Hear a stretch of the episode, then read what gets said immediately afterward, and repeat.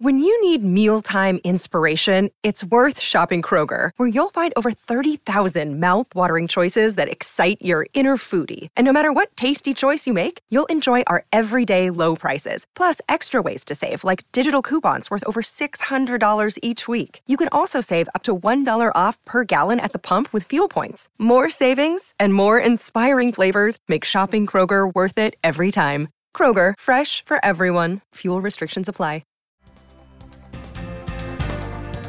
The work of one of the most widely distributed artists you've never heard of is probably gracing your bedside table or coffee table right now.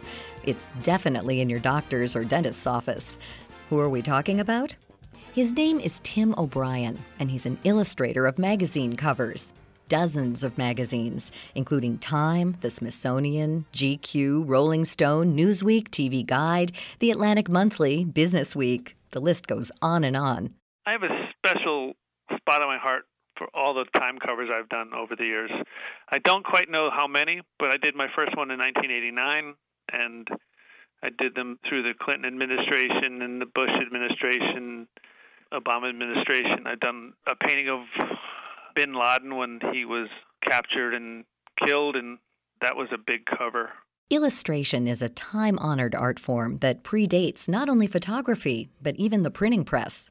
It was a major form of communication prior to printing, and if we want to go way back to uh, religious iconography as a way of educating people who couldn't read. In the printed world, before photography, it was the only way to show how things looked. One of the most famous illustrators of all time was Norman Rockwell. He depicted with great realism particular moments not caught with a camera, and that's something illustration can do. Depict a feeling or convey a message or idea when a photo just can't do the job. O'Brien remembers a cover he did for the Smithsonian magazine. O'Brien says illustration can also make a point without being accused of false news. Time magazine takes a real photograph of Trump or somebody like that and then does some digital manipulation to the photograph to convey a point. It's altering reality in a way that blurs the lines of Uh, this is my opinion, by the way. This is not Time's opinion. But if an artist does a painting of it, it has a certain latitude that allows you to get away with things. Unlike fine art, where an artist works alone for inspiration, an illustrator works alongside an artistic director. An art director calls, asks me if I could do something. I say yes, and then I immediately start getting to it. It's a collaboration. It's the unknown of what any given week will bring. And a fine artist generally doesn't operate with prompts from anyone else. They wake up and they decide what they want to do that day. When former Attorney General William Barr exonerated former President Donald Trump of any collusion with the Russians, Time magazine wanted a cover to mark this moment and at the same time make a statement. D W Pine, who's the creative director at Time, we've worked together for years and we have an understanding about what works and what doesn't. So he emailed me early on a Monday morning and said we have a potential cover, and he just says Trump in an umbrella. And I know the situation that he, a Barr sort of cleared him. So then it's about doing a little pencil sketch for myself and then getting all the necessary part, a buying reference for the body and then assembling things and then sending all that to Time and different versions of that. And then they approve one. And I do this all within like two or three hours. That's extraordinarily quick. But O'Brien honed his ability to work fast early in his career. I knew a long time ago, about twenty years ago, that if I was going to be an editorial illustrator, I was going to have to be faster. And I was going to have to prove that, too. Because an art director would never think to, if they had a short deadline, let's just hire an oil painter. That was, a bit, that was the last thing you would want to do. You'd want to find a digital artist who can theoretically work quicker. And because of the fast-paced news cycle, O'Brien says a good illustrator also must be up to the minute with current events. If you want to do editorial, you should know a little bit about the world. And I do spend a lot of my day listening to news and reading the newspaper. From the time O'Brien gets the initial request email to making sketches, to getting approval, and then painting the final illustration, the entire process takes roughly three days. That's literally not enough time for the paint to dry. These days, I have a high-end camera, and I have a dedicated area of my studio where I take the painting and bring it over to the photography stand and photograph it. and send the client the image. O'Brien has worked as an illustrator through four presidencies. He says each president was different and required varied artistic skill sets. During the whole Obama administration, he was quite photogenic and scandal-free, and I didn't do a lot. Apart from when he was elected, I did a lot of portraits of him.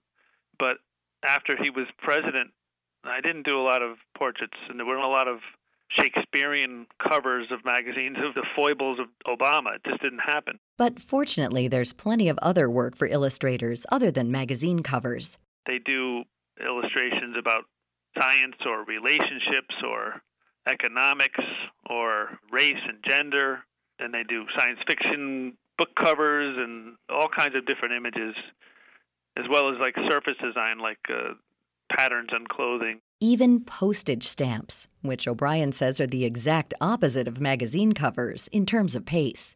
I've done several U S postage stamps. Most of them have been like Legends of Hollywood stamps. And it's a long process.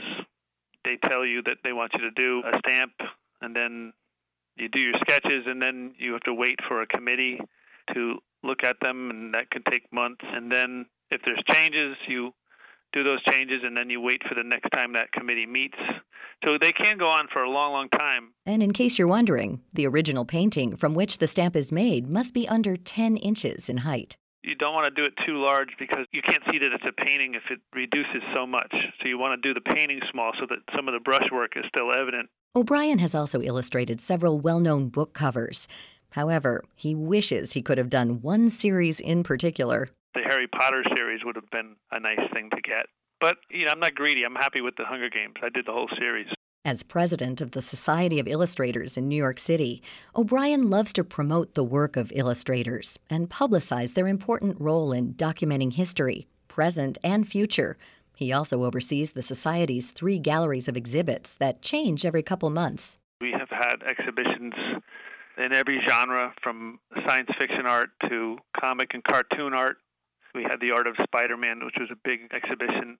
Illustrations are everywhere, yet we rarely stop and think about the creative person behind that piece of art. You can learn more about editorial illustration and our guest, Tim O'Brien, by heading to viewpoints radio dot org. This segment originally aired in January two thousand twenty-two and was written by Polly Hansen. Our executive producer is Amira Zaveri. Our studio manager is Jason Dickey. I'm Marty Peterson. Coming up next week. One of the things that is so important about science fiction is this confrontation with the present. We cover an author who's paved the way for greater diversity in science fiction. Then, they're a perfect democratic society. They take everybody's input and then they make a group decision, and they thrive by each doing a little tiny bit of contribution and work. We dive into the fascinating inner workings of bees. I'm Marty Peterson. And I'm Gary Price. These stories in depth on your public affairs magazine, Viewpoints.